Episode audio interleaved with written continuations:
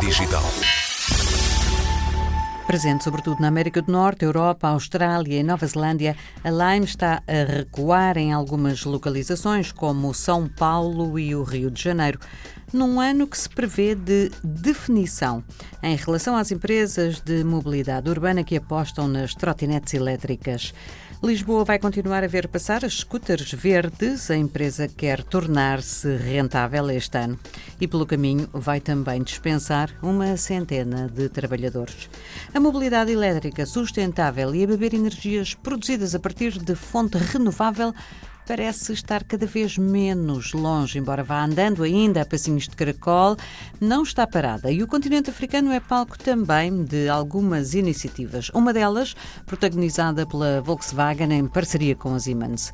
O palco Kigali, no Ruanda, onde está em curso um projeto piloto para testar a viabilidade da mobilidade elétrica no país, com quatro automóveis elétricos e uma estação de carregamento. O passo seguinte será aumentar o número de viaturas para 50 e o de carregadores para 15, com os trabalhadores a serem formados ao abrigo da cooperação alemã. Tudo enquadrado na iniciativa Ruanda em Movimento, que já conta com serviços de car sharing geridos numa aplicação desenvolvida por uma startup ruandesa. A marca alemã já instalou unidades de montagem automóvel e serviços de marketing também no Quênia e na Nigéria e está a pensar expandir essas atividades ao Ghana e à Etiópia. Geração Digital. Pode não parecer importante, muito menos essencial, mas o jogo é uma atividade humana central em muitas culturas e um negócio de grande dimensão em algumas modalidades. No digital, o volume é crescente, quer dos montantes envolvidos, quer de número de pessoas a produzir e a desfrutar. Mas, embora em muitos jogos online a visão e a audição permitam já uma experiência imersiva poderosa, o tato tem sido negligenciado.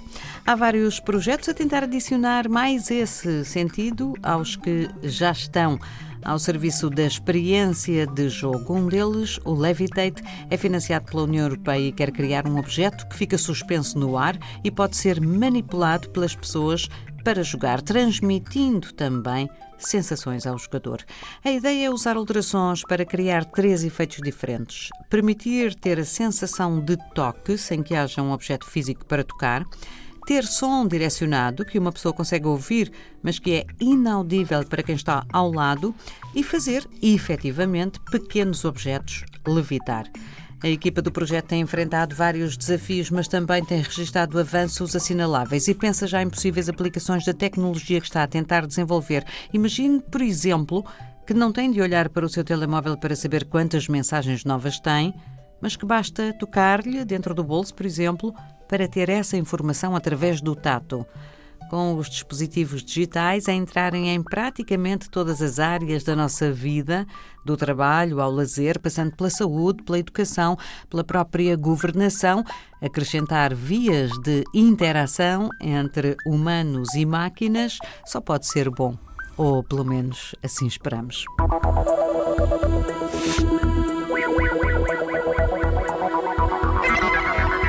Geração Digital.